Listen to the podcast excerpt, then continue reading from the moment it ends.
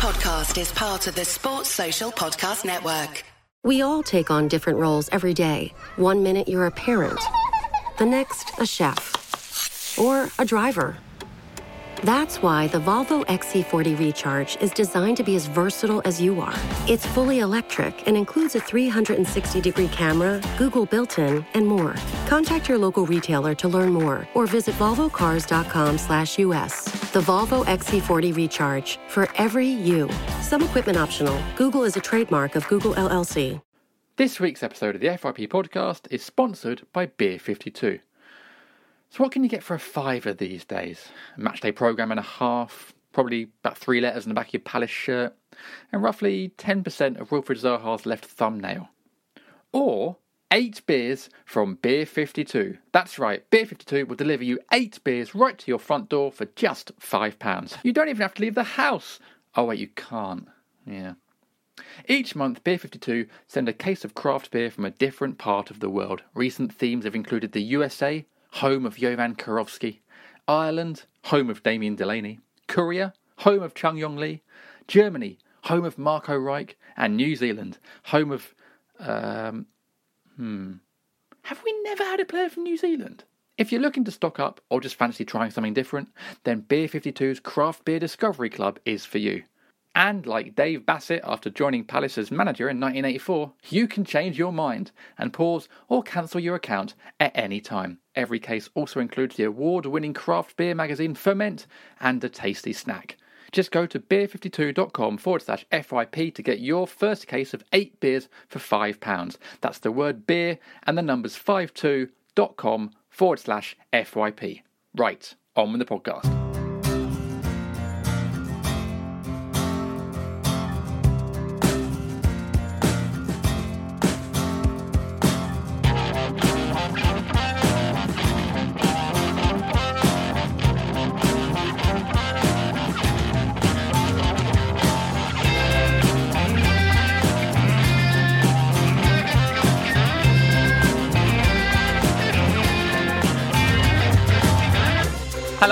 To the Five Year Plan podcast. Hey! Hey! Yeah, yeah, yeah, yeah, yeah. 329, our third or fourth, or I've lost count, isolation podcast uh, that we're recording on Zoom. I'm delighted to be looking at the faces of Andy Street, Kevin Day, and James Endicott. Lads, how are you?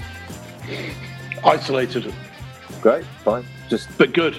jealous of Andy Street's background because he's got Selhurst Park in the background.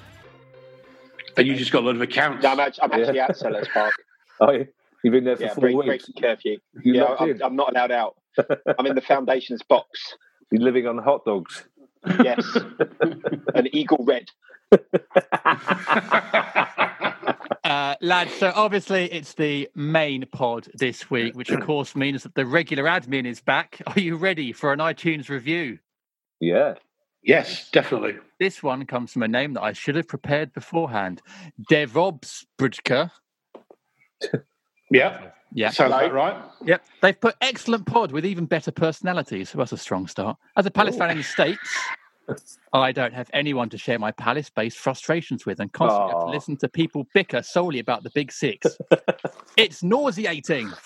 I've just read a previous review about a US, US based Palace fan and thought I'd chime in. The chemistry between the guys is excellent and has a great balance of perspectives. It mm-hmm. really do make the fan base as a whole seem like a true family. The in capitals Palace Pod, C O Y P. Do you know what? It's not in the theme of a Palace staff member, but I think it deserves some FYP badges, don't you? Yeah, Yeah. definitely. That's a Yeah. lovely review. Yeah. Thank you, Dev Rob. Very, very well written, Kev. Yeah. spell it, JD, spell it out so we can do full justice to the name. Okay, here we go. D E V O S. Yeah. Yeah. B Devos. S B S J S Oh, yeah, fair enough. That's. Yeah, K yeah, K A. Yeah, yeah, fair enough. Yeah. yeah. All Yeah, right. All right. But hello, Uh, anyway. well, thank you. We'll we'll send you some badges. Um, are you ready for a patron shout out? Yes. Can I get a drum roll? I regret asking for that. Uh, this is someone I think I've read out before, but I can't remember. Anyway, he's got a great name. It's Nigel Clibbens. Oh. Yeah, Nice one, Nige. What a legend. And you can join our patron at patreon.com forward slash FYP podcast. Now, lads, what we're going to do this week is uh, people have been enjoying our nos- oh, street changing the backgrounds. Actually, can I can I turn off your video? no, I love it. That's funny. It's a Golden Gate Bridge. It's great. It's very funny. Actually, I feel bad Oh, about that. Hang on, I feel bad about Put that. it back on. do it again. Put him back up. The power has got to me. Otherwise, we just have to see his name. This is this is perfect for a podcast, isn't it? Yeah. So, it's because it's not visual at all, is it? He's doing. He's doing. Street's doing that cheap. Oh no, he's changed it to a terrible living room. Oh, oh that's the funniest one yet. a Terrible bedroom, actually. Really? Oh, Nice, nice light. Oh, that'll explain the mirror on the ceiling. Lovely. Um, lads, and, and the picture of yourself on the wall. Uh, this week, we're going to do a nostalgic look back, as we have been doing in recent weeks, with people that have been telling us they've been enjoying, which is lovely. We're going to take a 23 man squad, well, we're going to do half of it because it'll take too long. Half a 23 man squad with every player that's played from 1 to 23. I think we'll do 1 to 11 today and then 12 to 23 next week, and we're going to pick the best squad. Before we do that, as Kevin said off air, every day things are changing with this COVID 19 situation and football in general, but I think we should pay tribute to Roy Hodgson's Roy Hodgson's fantastic message that he put out to Palace fans on the official website yesterday. The highlights for me, Kevin, was his review of the football documentaries he's watching. We need a constant review, don't we, from Roy on his TV shows? It's it was like one of those uh, round robin letters you get from an elderly uncle at Christmas. when he says, "Well, you know, the dentist trip didn't go too well, but the dogs are fine." But It, exactly. it was, it was lovely, but also his tribute to the NHS was was absolutely fantastic, and how we uh, have to make sure they're properly funded afterwards. But it was it was great, and I think we're all genuinely pleased to know that Roy's keeping well and happy. Absolutely. I mean, Enders, actually, uh, we say this time and time on this podcast, uh, but there are moments that come up like this where you just, you're very grateful we've got a statesman like Roy in Yeah. charge for moments like this. he's he's the elder statesman not only of Palace but of football in general. I yeah, believe. yeah, yeah. and I think he is. You know, I think, you know, I think moments like that, that letter just prove that football people do look up at Roy. You know, look at Roy. He's he's uh, he's been there. He's done it all. He's he's a grand old age of you know whatever. And um, you know, but he's he's a tribute not only to himself and, and to Crystal Palace but to football. And good on him. Here, here. And he's got that look on his face that makes me think he's looking for another ridiculous background. I know that look way too well. Trouble always follows that look. Um, Andy, if there was a world where Roy Hodgson was able to run for office, I think we'd all vote for him, wouldn't we? Depends Yeah. how far he'd have to run Yeah. Well, because he's yeah, quite I mean, old. uh, always have to be careful not to say anything political on this podcast, just in case anyone gets upset. But um, I, I agree that he was very statesmanlike in uh, what he said. Um, hit all the right notes on all the right subjects at the right time. So well done, Roy. I very much enjoyed reading it. Ooh. Good. I mean, Ooh, and wow. to be honest, if this um, if this lockdown goes on longer, which I think we probably think it will do for at least another month or so, if not more, I would happily have more updates from Roy. So if the club are listening, please give us more updates from Roy Hodgson and what he's doing on his daily basis and his TV No, no, not, reviews. not da- not daily. It doesn't need to be daily. No, okay, no, no, sorry, No, a, week, a weekly update, maybe. Weekly. Weekly's great. Weekly's great. Fine, okay, yeah. yeah. Yeah. Listen, shall we crack on with uh, our athletic article this week, which is another dip into nostalgia? Oh, actually, and I think actually the player, the player featured, I think, is going to feature later on in the pod. Um, the Athletic are a world class team of writers covering every club, including the best coverage of Crystal Palace. They're a subscription based website and app, and they're completely ad free. No annoying pop ups, no ads, just brilliant articles. Welcome to the new home of football writing. Do I have to keep doing this bit? Yes, I do. Visit theathletic.co.uk forward slash FYP to start a seven day free trial and receive 50% off your yearly subscription. I've no idea why it's changed to seven days. Ask them, not me. This week's article is from the one and only Dom Fifield, who's been doing, he and Matt have been doing a lovely spread of nostalgic articles going back to big days in Palace's history. And this is back to one back in 1999, 3rd of April 1999, so almost exactly 21 years ago. And the article is called Rebooted. A day after 56 redundancies, a Palace miracle brought tears of joy. And I'm about to read out an from one of the players involved, and I did not know he was capable of producing tears. But here we go. It was very emotional. I remember going to clap the supporters, just shake a few hands, but people pulled me into the crowd, and I ended up in floods of tears. Adds Dean Austin. They oh. were saying how much it meant to them and that we hadn't abandoned the club in its darkest hour, how grateful they were that we'd stuck around. It was a result that probably banished fears of relegation that season and allowed the club to concentrate on sorting out financial rescue plan in the knowledge we'd be in Division One the following year. Looking back, it was probably the turning point for me. That year, I'd lost to injury and all those afternoons training at the gym on my own while the lads were playing. From that moment on, I was appreciated a bit more, accepted, and in this article before that, it goes into some of the abuse that Dean Austin used to get and how down he felt about it. He really did that one goal, that one day, really turned around Dean Austin's Palace career, Kevin, didn't it? Yes, it did, and in, in exceptional circumstances. And it's it's I'd say it's it's a really really well written piece uh, about a time in our history that most of us would probably want to forget, except for the way it galvanised Palace fans. It's one of those times when you've never felt ironically, never felt happier to be a Palace fan because there was that sense of unity. Yeah, it's uh, happened uh, since, unfortunately, but that day in particular, I'd, I'd, there's two things that came out of that article in particular. I'd forgotten how many players had gone, basically, and had, had been offloaded by the administrator who didn't want Dean Austin to play that day. And also, I'd forgotten that we had so many kids playing in that team. But also, what it brings into start photos for all that everything we've spoken about Roy Hodgson is absolutely 100% right. But if we ever have a statue of a manager at Selhurst Park, it's got to be Steve Coppell. Because that article just reminds you, yeah, it's, it's not just what he did on the pitch, but the way he, you know, the, the whole club crystallised around him at the time. Every, he, he pulled everybody together. He said all the right things about the staff that had been laid off. He, he inspired those youngsters. He inspired the fans, and and yeah, he he was a, a, genuine leader at the time. But it's it's a it's a great art, and football fans. It's often strangely the adverse times that you remember better. You hate them at the time because you, you can't see a way out of them. But when you're when you're 20 years down the line, and and you're doing as well as we are, they they do take on this sort of sort of rosy hued nostalgia, don't they? Really, that at the time you you didn't feel that would ever happen. Yeah, that's absolutely right. And I think that's why we also love the uh, the Hillsborough heroes, the Paddies and yeah. the, and the Clint Hills and the Julians, because God, during that decade, James, there's numerous bad times. Blimey, there's more bad than good. But reading that article, there's also quotes from a young striker called Andy Martin, who I remember mm. playing for for Palace. Oh yeah, he's now a teacher or something. Um, but he was saying that uh, him and Andy Frampton made their debuts. David Woozley had just made his debut, mm, and they were wow. looking. They were looking up at the likes of Clinton Morrison and Hayden Mullins as the experienced first team.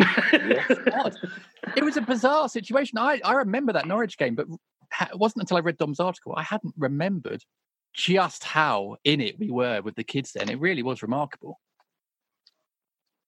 It was totally remarkable. It's uh, I, I, don't think we'll ever get a time like that again, really. You know, because I think the even in the last twenty years, the game has changed immeasurably. But um, yeah, it's it's um, it's just great hearing those names that you've completely forgotten about, and yeah. then all of a sudden they're like, "Oh my god, I can't remember that," and he brings it all back to you. And it's uh, you know, and it was twenty years ago, and you think it was only yesterday, but it's you know, it's quite a quite a while ago. Uh, but you know, again, it just proves it's those moments when Palace of a club have sort of come together and and it's just really nice to read it. And hopefully, a lot of Crystal Palace fans read it and get a good vibe out of it because it's a very positive piece. It's really strange to read him say, Andrew Martin, that uh, Clinton was so quiet on the pitch. And you couldn't shut him up in the dressing room, but out on the pitch, he was so focused, there was barely a word out of him, which is really hard to understand, isn't it? Yeah, very weird.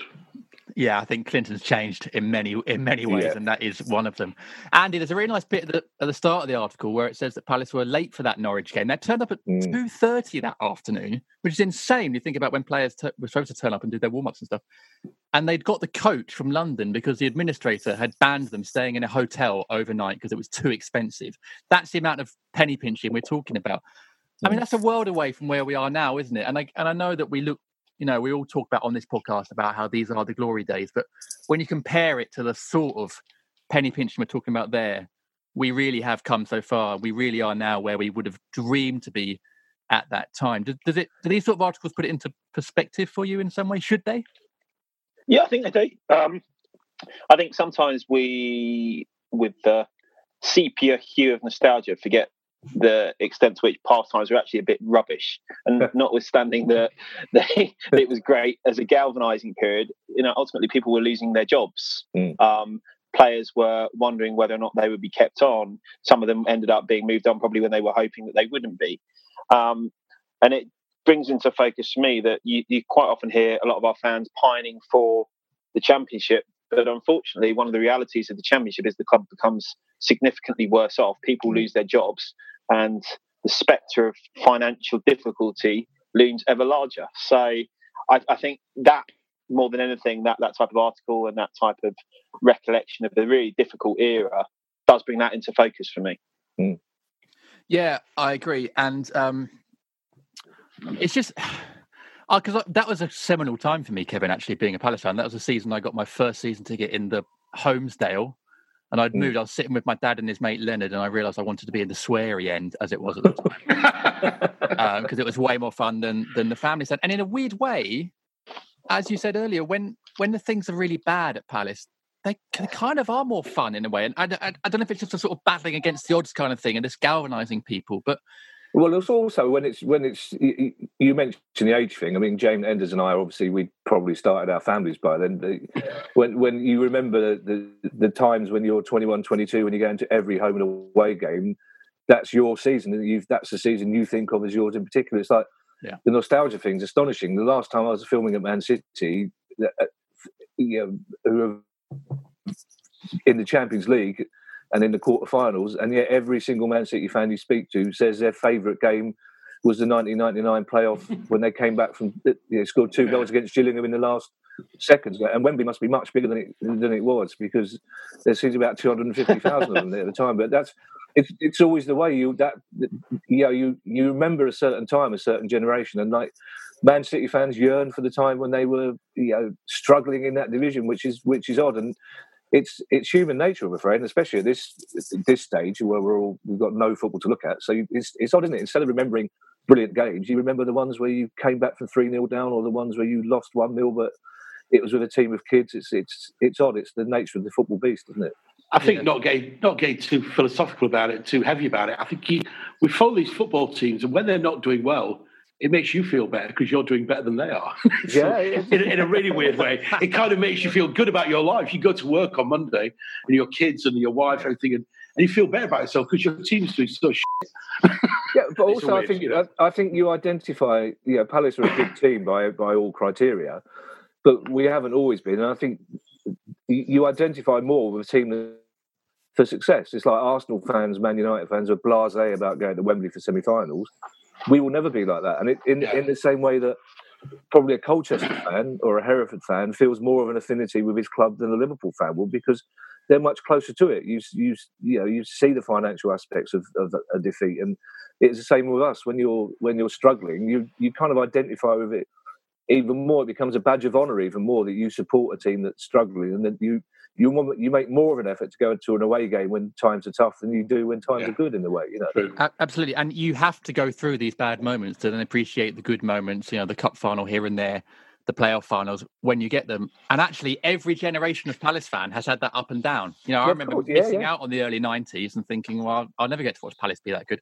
And now they're better than they are, but I still had to go through administration twice. Yeah, get there get as there. a fan. So Andy, I think in a way, these are just these are just the things that clubs put us through that you have to. And and Ke- Andy, uh, Kevin's right. The supporters of the big clubs will never quite get it because they'll never have been through. Uh, I, I I have to take complete exception to you saying that every generation's been through it. If you're 18, you would have been 11 when we went up yeah. in 2013. You've not seen any bad times. To youngsters. well, also, but again, that's why you'll find discussion in the pub before Palace games, and please God, that will be quite soon. Older fans who have been through it are more philosophical about club owners who are financially cautious because we know what the what the results are of club owners coming in who can't afford the club or who spend money they haven't got trying to get into the Champions League.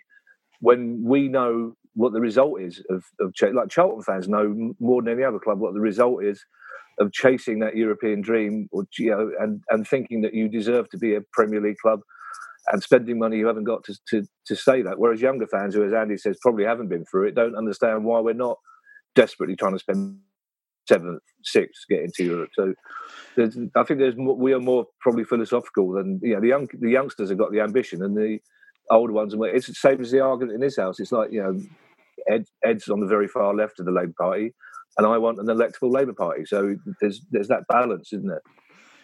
Other And he said, "Don't get political." on Other the Youth is are wasted on the young.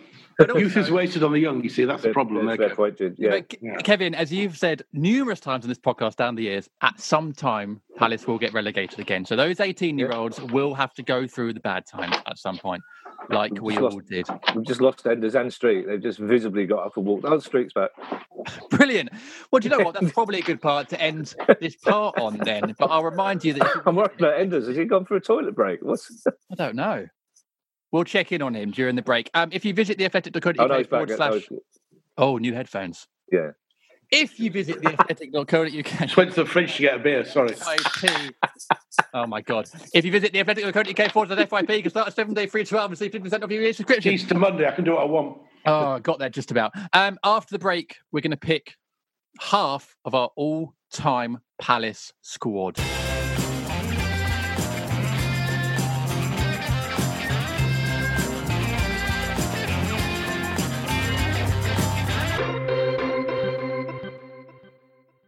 My brother in law died suddenly, and now my sister and her kids have to sell their home. That's why I told my husband we could not put off getting life insurance any longer.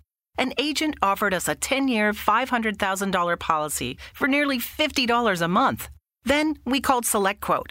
SelectQuote found us identical coverage for only $19 a month, a savings of $369 a year. Whether you need a $500,000 policy or a $5 million policy, SelectQuote could save you more than 50% on term life insurance. For your free quote, go to selectquote.com. Selectquote.com. That's selectquote.com. SelectQuote. We shop, you save. Full details on example policies at selectquote.com slash commercials. Welcome back to the five-year plan Hang on a second. podcast.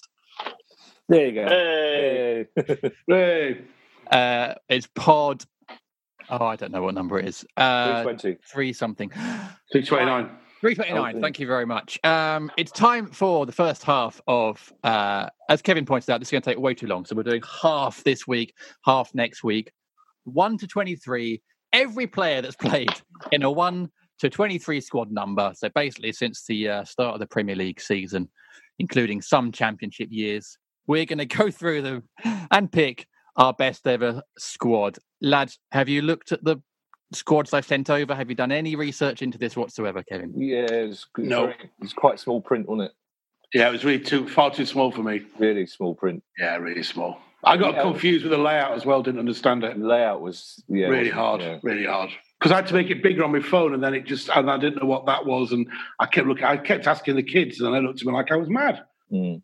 I was like, Brilliant. "But this is this is like a this is a spreadsheet, isn't it?" But you'll lead us. You'll lead us through it, JD. Well, We- we'll yeah, see. of course you will. We'll see what happens. You're our leader, JD Hmm. I'll start number one. uh, Speroni. Nigel, Right, number two. Nigel Martin. Whoa, whoa, whoa. Okay. Why, don't I, Oh, why don't I give you the players that have played in that position or in that squad Okay. number, and then we'll go around and you can tell me who you're going to pick. So, in number one, Nigel Martin, Kevin Miller, Stuart Oh. Taylor, Alex Kolinko, Matt Clarke, Julian Speroni, Gabor Kiraly, and Scott Flinders. Kevin, who stands out for you from those numbers? I can I can probably imagine some that don't. Well, I, well, I've got very fond memories of Kolinko uh, having to punch up on the on the bench. Well, when things weren't going particularly well, that was very funny. But I, I, I think, much as we love, J- I, I, it's got to be Nigel, surely, isn't it? I would have thought. yeah. Isn't it? So It's- it's- oh, oh, are we talking about the best player, or are we Yeah. talking about our favourite player? Best, best, best, best. Best. Nigel Martin. it's got to be Nigel Martin. I It mean, is. I, th- I think uh, obviously, you know, a nod to Julian. Fact. I mean, a nod to Julian, who Of course. I think is our most influential player ever, in a way. Uh, when you think about what he's been through with Palace and what he means to the club, and he won Player of the Year four times, which no one's done. Although Wilf probably will do that at some point. So I'm looking at Streety's face. Streety doesn't agree with any of this. I can tell. No, I, I, I, I made my position clear on this point when we did the Palace 11 the other week, and I don't intend to uh, repeat my points. Who's- Brilliant. So John Jackson, you're going for. Okay, very good. Uh, I think I said that Speroni was more of a cult hero, but Martin had played to a slightly higher level. Yeah. So I probably would have gone. It's so kind of you to repeat yourself. Those people who weren't here before. after saying you wouldn't. Yeah. Well, yeah, I, Such I, a I'm lawyer. facetious to a Liar, point, but, lawyer, um, liar, liar, lawyer, lawyer. Well, he liar. knows that if he repeats himself, he can charge more. So, That's correct. That is correct. seeing as the three of you are going to go for Nigel, I'm going to go for Julian just to give him a I'm going to go for representative. Speroni, Sp- Speroni to uh, lead the split slate. Okay. God, I hate you so Mm. much. I think we're going to go for Nigel on that one, although um, obviously lots of love and shouts to Julian as well. Nigel Martin is our number one. Would you like to hear the players who have played in number two? Yeah. Mark Ed, Marc Edworthy, We are not Edworthy. John John Humphrey, Jamie Smith, Curtis Fleming, Danny Oh. Butterfield, Matt Lawrence, Yes. Nathaniel Clyne, and Joel Ward. I'm going to say it. I'm going to say it, James. Much of a muchness from that lot. That's- No, No, some good players there. I think there's a good No, no, players some good there. players, but I think much of muchness in terms of quality. I think they're all all fairly. Mm, I think there's some better than others. Uh, you know, I've got a very soft spot for Matt Lawrence because I became very good friends with Matt. And when I used to run a record label called 1965 Records, I sponsored Matt's shirt for two or three years. Did you? So yeah, I did. Yes. So my my uh, No. my little thing about my record label was in the program every week. Yeah. Uh, so I've got a very fond, uh, you know. Uh, but was he the best number two? No. But he was probably my favourite number two. I don't know. There's, you know, I really love Johnny H, and I don't know. There's a lot of there's a lot of great players in there. Yeah, I, mean, I, you know, I wouldn't say great players, but I would say there's a lot of um, players that we've got a lot of affection for. I would probably say Nathaniel Clyne, but probably the best player there. Kevin. Yeah, you got you got a couple of players there that played with o- other numbers, maybe better as well. But Yeah, um, that's true. Yeah. Curtis Fleming, I, I mean, he was it, he was wasn't there for long, but he was I mean, he was player player coach, wasn't he? Yeah, Self-appointed player coach for a couple of games. He was won at Leicester. Bond like. He was He a was really good player. Bond like, Yeah. wasn't He was a good player. Um, I would. It's a toss-up for me between Johnny hum, John Humphrey and, and Nathaniel Clyne, and it. Uh, I I would go Nathaniel Clyne. I'd have to. I, it's always hard. It's instinctively because as each decade goes by, a player who played twenty years after John Humphrey is going to be fitter, stronger Yeah, yeah, yeah, yeah. than John Humphrey would be. And if you were picking a team to play now, you wouldn't pick John Humphrey. But uh, I really like. I really like Johnny H. He yeah, no, I'm going to go. he? Actually, I'm going to go Johnny H. I think Johnny H. Well, I think generation. uh, Kevin's right. We can use the context of how good the teams were and football was at the time. So don't compare it, you know, generation to generation, but take into account how good they were at the time. Andy, I can't believe no one has mentioned Joel Ward. For me, it's Wardy. well, I mean, you can either, you can Oh, either really? pick the number Okay. two that, that won a playoff final, including saving a goal off the off the line, and then has been number two for every single one of the seasons in our longest ever Premier League run. Lost his place to a fifty million pound right back, and then reclaimed it and got good again. Um, Yeah. Or you can give an incorrect answer. Yeah. or you can point out if John Humphrey was in the squad, Wardy wouldn't have got. Then that's a fair. That's a fair answer from the lawyer. I wouldn't. I wouldn't necessarily disagree with that. and and I mean, I'm going to go for Ward, and I loved Marc Edworthy. I think he was absolutely brilliant for us. But I think the stats back Wardy, Kevin, surely don't they? Again, it's it, and that's always difficult. If if somebody has a brilliant three, you know, like Ashley Cole, probably the best left back we've ever had, but he only played three months for Palace. Yeah. He went on to become a, a you know, one of the best left backs the country's ever produced. So is it fair to judge him against somebody who's played ten seasons for you know? Wardy would get the nod because of his loyalty and what he's done, but I think it's fair because he, he's proved it consistently over more seasons against better opposition. So yeah, I, I wouldn't disagree with Ward. Well, that's there. that's that's that's very fair, and that's three votes for Ward Enders. I go for Johnny H. Oh, there you go. At least Johnny X gets a mention. So Joel Ward is our number two in our best ever squad.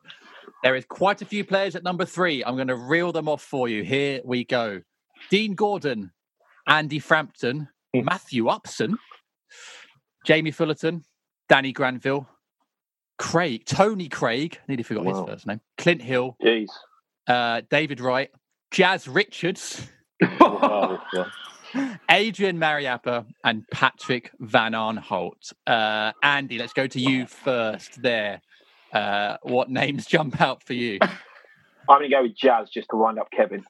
right, and your actual answer? Um, Jazz. I know. I, I watched back the um, 94 to 95, or no, 93 to 94 season review that Palace had put online. And Dean Gordon scored a couple of decent goals that season and also wore a phenomenally awful waist jacket Mm. coat thing that were that was very typical bad 90s London fashion. So I'm going to go with Dean Gordon just for that. Was there not one between Mariappa and Van Arnold? No. Oh well. I would- Mariappa, Mariappa 2013 to 14, 14, 15, 15, 16, and then PVA since then. See, I would go for Dean Gordon, but by Streety's logic, you should go for Van Arnholt, basically. But I would still, I would, I would still go Dean. um, um, I know it's best to not favourite, but just because of the memories I've got of Dean Gordon's goals, I'm going to put Dean Gordon in there. Yeah, but I don't think I don't think uh, it's unfair to say he was one of our best because when you think of the context of the teams he played in, he probably Yeah, was he- one of the best players there and, and a very important player. Yeah, and I'd say a better defender than Van Aanholt. I think they're both as good as each other going forward, but I'd say marginally a better defender than Van Aanholt. Uh, mm, I'm going to let Enders vote before I do because uh, I'm actually torn between PVA. I'm actually going to say I'm actually going to say Dean Gordon, and it's on purely nostalgic terms, which is probably not why I should be voting for him. But it was just a really great time when he was in the team, and I had a, I had a really as as, as with Kev, I've got great memories of Dean Gordon, and also he had a left foot like I've never seen before. I mean, incredible, Yeah. And he was fast as fuck, fast as flip as well. you can swear, mate. I'll, I'll bleep it out. I, I like flip, flip, flip, flip, flip. I like what we've done there is uh, we've used uh, the exact opposite criteria there from number two to number three. Six But you know and what? yeah. Well, It's our that's podcast. football, isn't it? That's Yeah. football. We can do what we want. None of the other names jump out for anyone. It is really PVA versus Gordon, isn't it? No, I mean, Mariappa. We actually in the post, post uh, extra pod this week we did our most underrated eleven, and I my shout was Mariappa at centre back. I think Kevin he was quite underrated. Just from, he's gone on to have a decent career at Watford as well. But oddly, I wouldn't associate him as a as a left back. Um, I would think of him as a centre back before I thought of him as a left back. To be perfectly honest, he's one of those players who, like say, falls through the crack. I mean, Clint Hill for the time was a a really really good championship fullback. But I mean, if you were picking a team to play today, I would still have Dean Gordon rather than PVA. To be perfectly honest, on Go on. football reasons, not just on, on nostalgia reasons.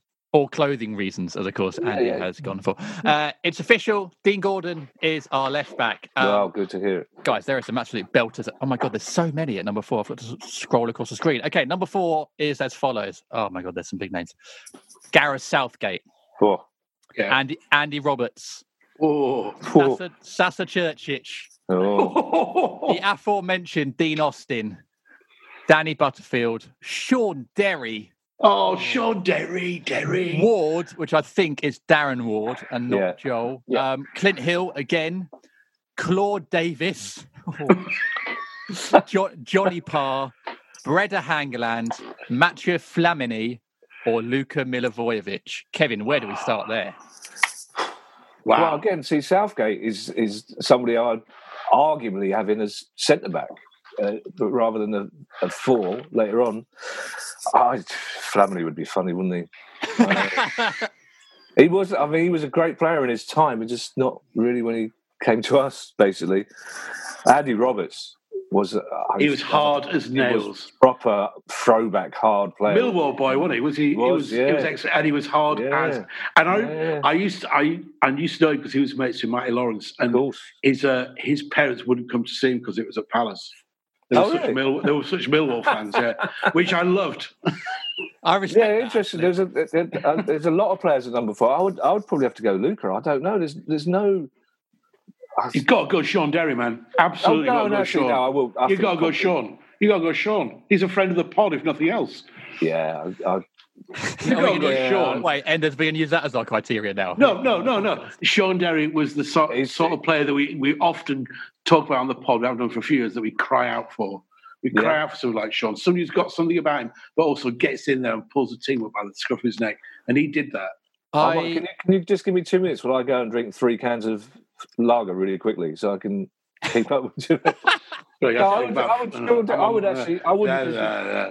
I'll go with Sean. Yeah, Sean Derry. Why not? I think Sean's a great shout, and um, I mean, like Luca, a leader on the pitch, but yeah, but more of a leader. Is that is that unfair? Maybe because of maybe Andy because of the situation he's been through at Palace. You know, he was just absolutely perfect for us at that time. But yeah, who are you going to go for, Street? I'm going to go for the man who scored multiple Premier League goals, Luka Milivojevic. You're not tempted by Derry? Not tempted by him. He's he's uh, he's he's got some exceptional dance moves. He has actually. That's true. Um, very good dance moves, and he's, he sits. He seems like a really lovely chap. Um, I mean, you've not set out what our criteria are. Whether or not we just have to pick sort of cult heroes or just best. No, best, best is obviously Luca. Best. No, that's a fair point. Sasa Curcic, of course, was, was mentioned in that Athletic article because he'd gone back to Belgrade because his family th- were being bombed. So it was another reason he could play. I think Street is absolutely right. We should be it should be best, but my worry is it's always going to be the Premier League choice then. Yeah. Uh, I, I, I think actually, But is it all Premier League teams, all Premier League players anyway? But we put Dean Gordon in. Oh, that's a fair point. Yeah, but that's it why is. not. It's going to include all the. Re- oh, it's going to include all the current Yeah, no, I, but I think no. Dean Gordon was in before Van Gaal, but I think Luca. Yeah, Luca. I I know I don't want to agree with the last person that spoke every time, but Luca, Luca should be. Well, should be- Kevin, I don't know if this will Yeah. persuade you or not, but I, I'm I've been swayed by Enders. I'm going to go for Sean Derry. So in a way, you've got the deciding vote. no, Luca. Oh, for f- sake, that's two v two. Um, I had not well- prepared for this. Well, well, like Strictly Come Dancing, you're the head judge. You're the I'm, I'm the head judge. yeah. So the head judge, you're that woman from Blackpool who used to be who used to be Len Goodman. Uh, okay. In that case, What? I'm going to go. Who's Sean Derry? You just said so. Oh yeah, now Yeah, but now you the can't- power. Now you the can't power say two things. No, I'm going to go Sean Derry. I'm going to go Okay. Sean. Sean Derry is. Although you know, shout out to Danny Butterfield, who's obviously got two numbers in this list. As a good player. Shout out to Dean Yeah. Austin as well, who we mentioned Yeah, we haven't even talked about. But Derry gets in at number four. Uh, number five, fewer players, thankfully, and they are. I'm going to go backwards this time from current to earliest. James Tomkins, Paddy McCarthy, Mark Hudson, Kit Symons, Fan Zhiyi, David Tuttle, and Eric Young. Let's go to Andy Street first. James Tomkins. For fuck's sake. Okay, let's go to just, James I'm going to go. Uh, Okay. Eric Young. Eric Young. I'm going to go. And this is not a nostalgia thing. I Eric Young for me is a better centre back than, He was a brilliant player, Eric Young. And also he could play football as well. Eric Young. He was athletic and he was tall Mm. and he could move around the pitch and he, had, he was commanding and he could move Yeah. forward. I would Very definitely good. say Eric Young. And he, he had a great head of the ball as well. Yeah. Well, and he had the headband as well, which obviously puts him uh, head and shoulders And he above was the a rest well. Is a well. You know why he was a Welsh international? because he was born Was in Welsh? Singapore Yeah, and he got to choose his country. yeah. He's got to choose which of the home nations he wanted to play for. It's a good choice, to be Yeah. fair. Um, just give us context then, Kevin and Enders, on how good he was compared to someone like James Tomkins, who obviously is a fantastic defender and is proving to be one of our best of a Premier League Well, signings. it- but it- it's comparing oranges to apples, but Eric, Young was um, uh, it was a, it was mainly him and Andy Thorn, wasn't it? And they were uh, Thorn was the old-fashioned stopper, if you like, but Eric Young was a very, very mobile, very athletic, very good in the air, but also very comfortable on the ball, slightly ahead of his time. Uh, I think he was like a Vincent Kompany sort of player. I think He was exactly, Kev. He was a very modern player. You could see him Yeah. playing for a team like Manchester City Yeah. these days. He, he he had that that quality about him, Yeah. without a doubt. If he'd have been around now, you know, he probably would have got in the team because he'd probably been in his fifties. So no, I'm happy. I'm happy with Eric Young as my choice, without a doubt. yeah, absolutely. good. and that's and that's not pure nostalgia either. No, it's not. That's No, no. that's based on how good they are. No, I would take that. I uh, massively will uh, take that. Any sh- uh, just any thoughts on the remaining players? Dave Tuttle, bit of a character. Fan Zhiyi, bit of a character. Kit Symons, bit of a legend. Paddy McCarthy as well, who we had on the pod. Obviously, Mm. great players. Some, there's some big names in there. Yeah, Fan Fan played. He was one of the ones left for that Norwich game, wasn't he? Yeah. Uh, yeah, they were. I I mean, there were exciting times when they turned up, but they were. I mean, both Fan and Sun were headless chickens for the first three or four games, weren't they? They kind of took them a while to get to the pace of the game. Tuttle was all right as a player, actually. Kit Yeah. Symons, Kit Symons was a it was decent, but no, I think the choice is always going to be between Eric Young and Tomkins. There we go. Then Eric Young gets in at our number five. Street is Uh, preparing an appeal, obviously now, so going straight to CAS, the Court of Arbitration for Sport. he's, he's missing everything else out. Um, right. Number six has a lot of players, and I'm going to not include the current squad member so that Andy can't say them. Do you know Um, what? I wasn't actually going to go with the current squad member. All right, Okay, go. okay, good. All right, I'm intrigued. We'll come to you first then. Uh, the players that are for number six for Palace are Chris Coleman, Andy Linighan, David Woozley, Neil Ruddock, David Hopkin, Tony Popovic, Leon Cort, Jose Fonte, Adam Barrett, Anthony Gardner, Scott Dann, Jose Campaña, Aaron Martin, and Jacob Butterfield. My word, there are some blasts Wow. past there. Andy, uh, Scott, Scott Dann, Dann. currently wears number six. Does Scott Dann know number six? It must do currently. Yeah. yeah, Um, Scott Dann. You just lied to uh, no, I'm going to go with Jose Fonte, Okay. uh, a left reasoning? field choice. Your reasoning? Uh, won a European Championship. Uh, captained West Ham in top flight. Hmm. Um, pretty good. But what top- about when he was wasn't- at Palace, though? Wasn't as good as when he was at Palace, but uh, if, if everyone else can be really arbitrary why they're choosing certain players, I can too. Kevin uh, Fonte was a, Fonte was good at Palace, and he was he, he was a, cl- I mean he was playing in a team that wasn't surrounded by many sort of uh, legends in there, but he was definitely a cut above the rest of them. Actually, similar in a way to how you're describing Eric Young. Yeah, I. That's an interesting one. Scott, Scott Dann at, his best. I think we haven't seen Scott Dann quite at his best in the last two seasons, but I think Scott Dann at his best. Fonte was a really, really good player, but I would still, I would go for Scott Dann at his best. Uh, well, for Palace rather than uh, for other clubs, but Scott Dann at his best for Palace would be ahead of Fonte for me. Just again, I thought there would be better players than that at that at number six for some reason. Well, you've Um, got, you I mean you've got you've got some real randoms, obviously. Who I Yeah, well, Hopkins obviously wasn't bother yeah, he played mentioning. midfield as a six, isn't he? I presume. Yeah, and you're going to get that with these kind of numbers in, in the middle, Mm. but you've still got the likes of uh, Chris Coleman, obviously, who was brilliant for us, and Andy Linighan was a very good player for us as well. So, and Popovic as well. So, there's still some some big names in there. No, I I think the only one who Pop- comes close to him really for, for, for comes close to Dann for time at Palace really has got to be Popovic because you know he did play in the top flight. Palace Yeah, and uh, for a little spell, not too badly. I mean, Palace didn't score enough goals that season, but went through a period after they went four five one of being a bit more resolute and defending better. Um, I people just- remember him mostly for that Portsmouth own goal. I know. I was right behind. I was right behind the goal. in. I was filming on the pitch. I was actually right behind the goal on the pitch when that went in. So, So it's That your was- fault then. yeah. pretty much, yeah, basically. Yeah, yeah. But Fine. actually, I think I would actually go Scott Dann for this. I've. I, I going to go well- Scott Dann. Scott Dann. Coleman was a very, very good player, but Scott Dann would be the one for me. Just slightly more mobile than Chris Coleman. I think. Yeah. Well, I'm glad that you've done it for me. I was going to go for Scott Dann but you've all changed Right. your mind and gone for him anyway. But um, yeah, there's some big names in there. I like the idea that we're partnering current or more recent and uh, 90s players in our team as well. Yeah. So um, Scott Dann gets in at number six. And I think it's fair to say, still doing the business for Palace at the moment as Yes. well. Okay, this is good. This is where it gets interesting. Number seven. My God. Okay. Simon. There's more of an argument on this one. There's an argument for you oldies. Okay, well, Okay. we'll see. We'll come to Enders first on this one. Oh. Simon Rodger, Attilio Lombardo, Hayden Mullins, Wayne Routledge, Jobi McAnuff, Oh. Carl Fletcher. I Don't think he's going to get in. Darren Ambrose, Yannick Bolasie, Yohan Oh. Cabaye, and Max Meyer. Uh, uh, as Kevin said earlier, that's this is a number that's been used in varying positions there. Wow. But who, Wow. who you Yeah. about? Well, for purely, obviously the obviously the best player there is uh, Lombardo. I mean, I mean it's just obvious, isn't it? I mean, he was when he came, we couldn't believe it. When he played, I saw him play so many times, you know, and he was just incredible. Uh, he he was he is definitely the. If we're going by the criteria of being the best player, he was the best player who's ever, who's worn the number seven shirt in the Premier League era. Full stop. Mm. And I think that you, you, there's no arguing with that. See, here's the problem with the numbers thing because you can't compare Cabaye to Bolasie. No. You could easily Yeah. have Cabaye and Bolasie in the same team, but I, I have to go. I've, I've said very often on the pod that I think Lombardo would certainly be my top three Palace players ever, and I'm very happy for him to be the number seven without a doubt. I, Well, I will say that Bolasie comes up later on.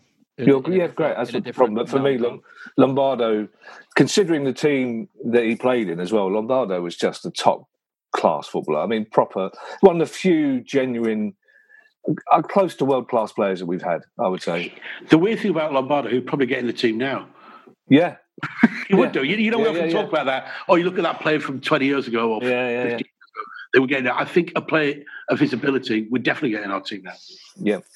Uh, I mean, yeah, Lombardo was like fantasy football when he joined. It was just Yeah. such a ridiculous uh, signing, and he was. He, so many players at that time were coming to the Premier League and flopping. He was coming to the Premier League, and he was even better than we thought he was going to be. Yeah. I mean, uh, just for fun, I'm going to vote for Yohan Cabaye because I think he's my favourite ever Palace player. I just think he's absolutely brilliant. And we talked on that. I, I had him as the underrated on our underrated eleven. I got shot down by Selzy and Rob, but um, I think he's I just think he's so good. Was such a better player than I thought he was going to be, and such a more all round player. Selzy, Um, Selzy disagreed with you. Yeah, I know. Wow, we, don't, this normally, lock- wow, this lockdown's gone on a long time, hasn't it? we, we don't normally disagree on stuff either, but uh, Imagine Selzy being doesn't locked like down with. little players. Eh? Selzy doesn't like small players. So Is that what it is? I was quite small. Yeah, the sizes. You should move a bit closer. Everyone looks small in isolation. This is, Everyone this looks- is far away, Selzy. exactly. all right, Andy. Uh, you've This is two Joe votes for Henkerbye, Lombard. and this is a player far away. Andy, you've got two votes for Lombardo. You've got one vote for goodbye. What you got? He's going to go Darren Ambrose. You know what he's like. Of course he is. Uh, do you know this is the one number of, of the- those that I've seen where there's probably an argument that the current player wouldn't even get in the top three um, of the players who played in that number. I am wouldn't- usually one to wind up Kevin and Enders at uh, any cost, but I'm not going to here. It's Lombardo. Ah, well done. Oh, I love this game. That's very fair. That's very fair. I got my mention in for goodbye, but I don't think anyone can really argue with uh, Lombardo. Um, we've we've gone uh, from one to seven. Old, new, old, new, old, new. This is great. Uh, Oh. Number eight, you've got bloody hell a lot of players. Here we go.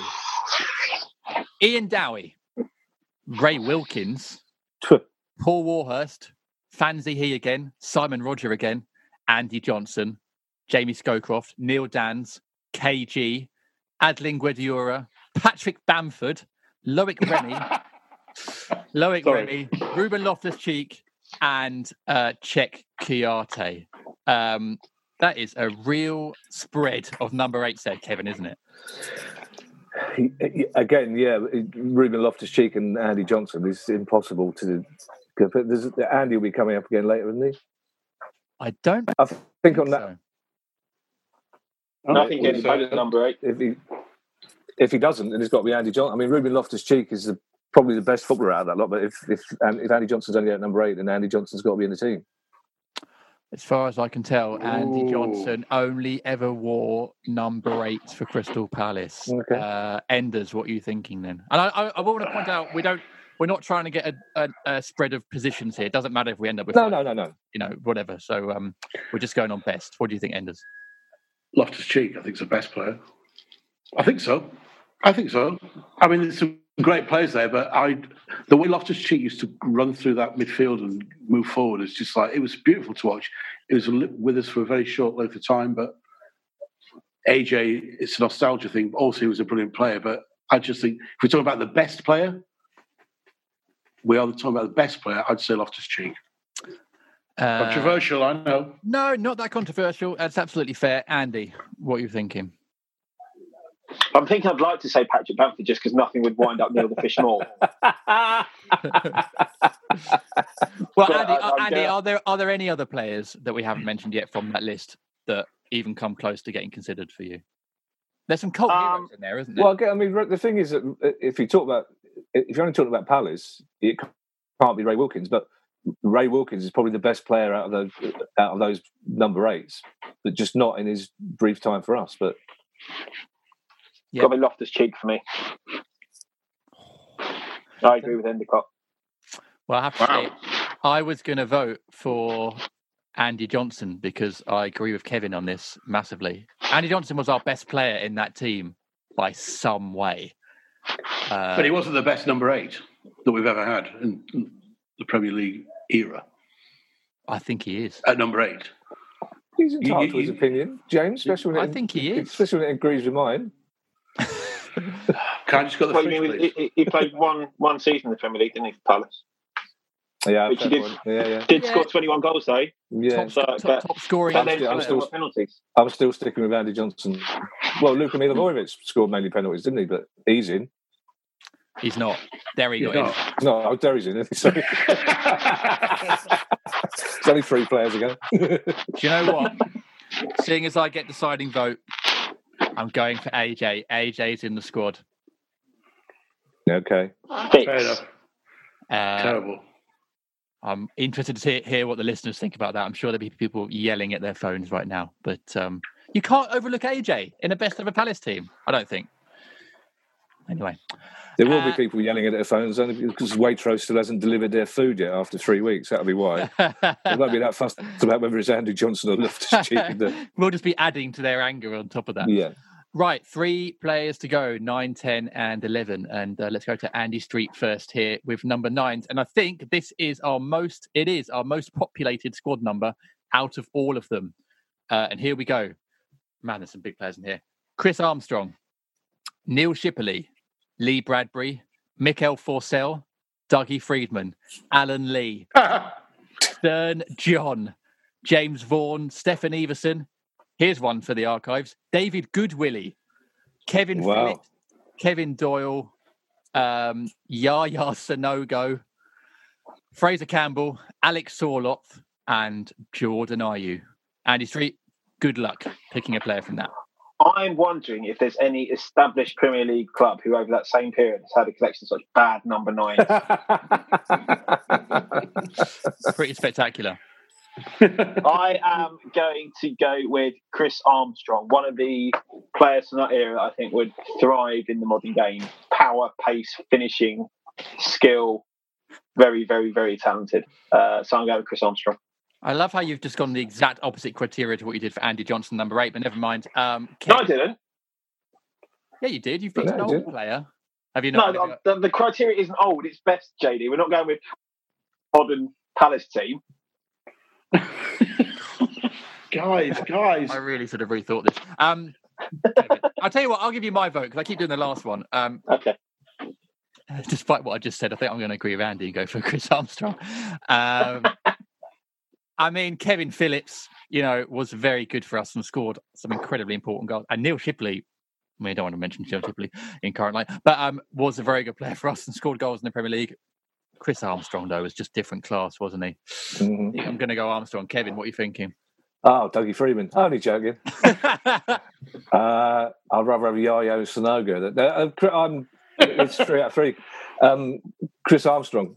I mean, he was one of those rare strike. It's a cliche, isn't it? There's a difference between a great scorer of goals and a scorer of great goals, and Armstrong did both. I mean, he was he had everything that a centre forward needed, and I think Street is right. I think he would.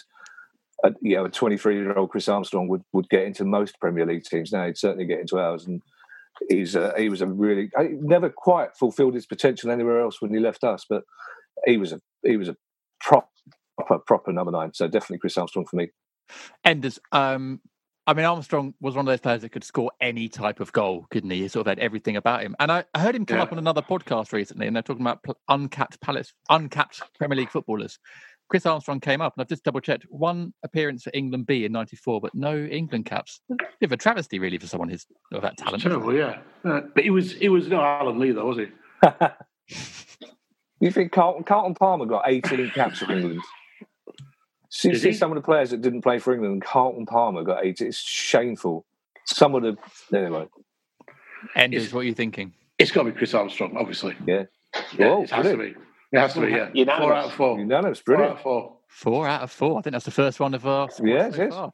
Yeah. We've got we've got uh, two strikers so far. Okay, AJ and Armstrong. Oh, what a forward line that would be. Right.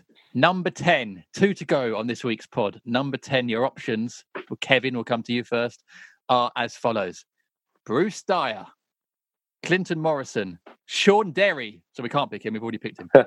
uh, or maybe we could. Sandor Te- Torghelle. My word, remember him. John Macken, Nick Carle. Suspect there might be Street's pick.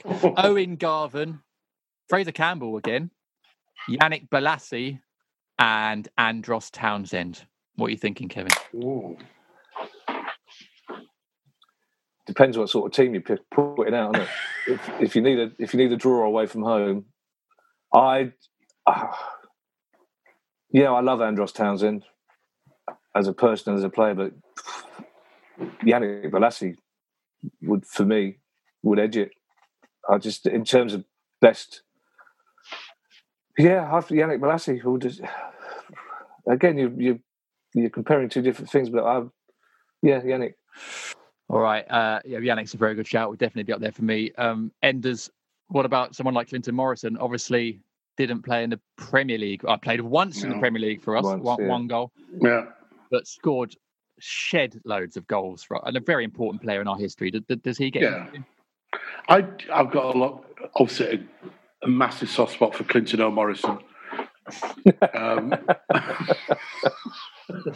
but I think I'm going to have to go with Bolasie Wow. And your reasoning? because Kev said it. Good. Yep. That's a good reason. Um, all right, Andy, take us through the rest of those picks then. What, what do you mean through the rest of them?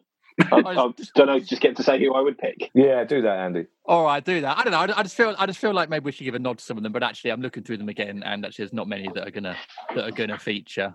Uh, oh, Nick I- Cole, we got quite excited about, didn't we? Because he Mm. he bossed the game against us for Bristol City in the playoff that we upsetting. He lost under Warnock, having ended the season with five 0 winning against Burnley. Looks outstanding with Clinton, uh, Scott Sinclair, and Victor Moses either side of Clinton. Mm. Just a wonderful front line. And I think we all thought, well, this is it. We're, we're a brilliant team. We're going to absolutely smash these playoffs. And then lost in the semi final. And Nick Carle was excellent. Came to us from million quid, and then Judy turned out to not be all that good, um, which is quite upsetting. So uh, it won't be him.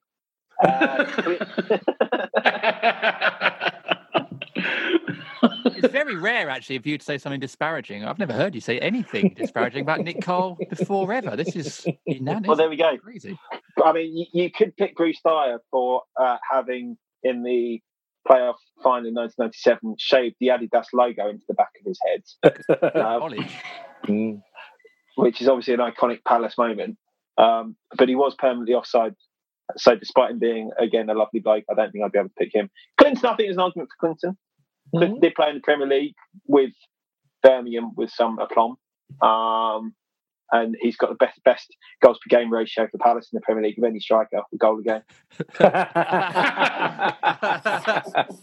True, you can't argue with that. Yeah, yeah, stats. That's just stats, mate. So, who, are, you, are you going for Morrison then? No, I'm going for Bolasie. Oh, Okay, great. all right, good. I was going to go for Clinton Morrison, so uh, that Oh, means okay. we don't have a tie. But um, yeah, fair. I, I can understand why you're going for Bolasie. That's a, that's a fair shout. Um, Bolasie come up twice now, isn't he? I think. Yeah, yeah.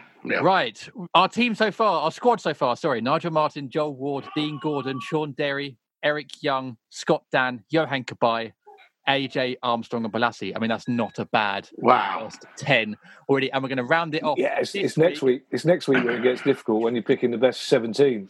Who's, that, who's your favourite number 19? mate, mate, wait till you get to number 23. There, we are scraping the barrel massively. Nathaniel Pinney features. Um, so next week we'll obviously do uh, 12 to 23, and we're going to be padding out our squad. But the last one this week is going to be number 11. I'm going to Wolf. read you. Well, Wilf.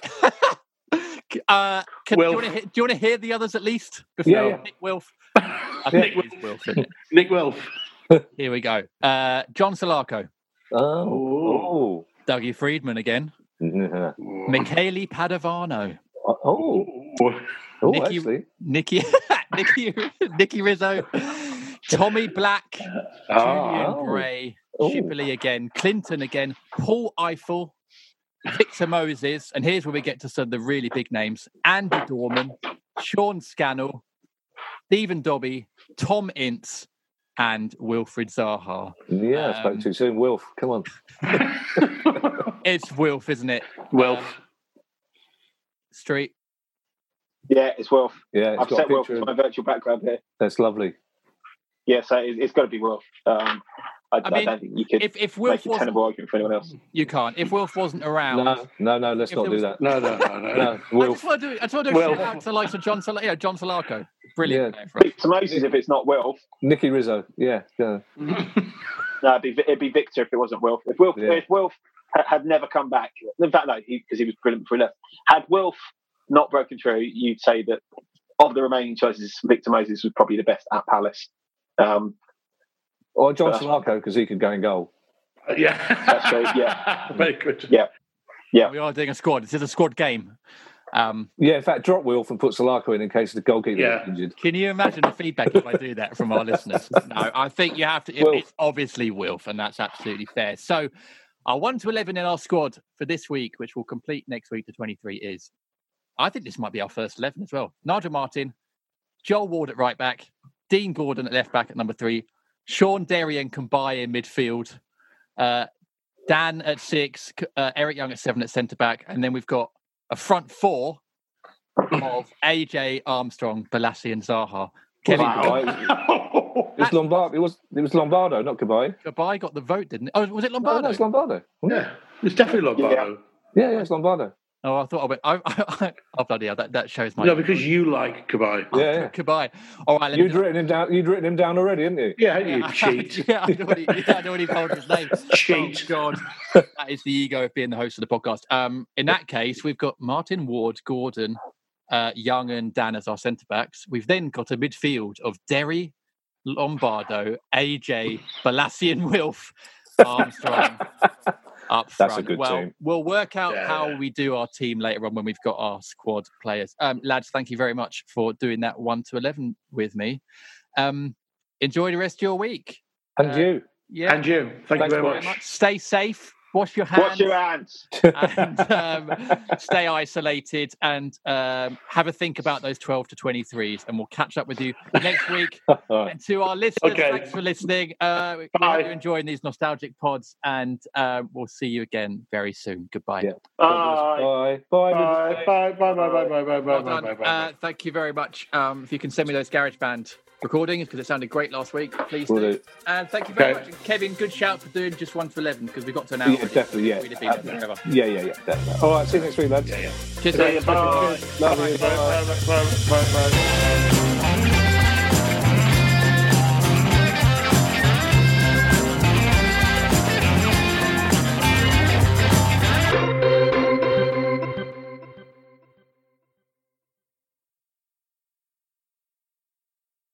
Time to get your checking account to zero with free checking from PenFed. That's zero ATM fees, zero balance requirements, and zero time spent waiting for your paycheck to direct deposit because you can receive it up to two days early. Open your account with just $25 and see how big zero can be. Apply online today at penfed.org slash free checking. Early direct deposit eligibility may vary between pay periods and timing of payer's funding. To receive any advertised product, you must become a member of PenFed, insured by NCUA. Sports Social Podcast Network.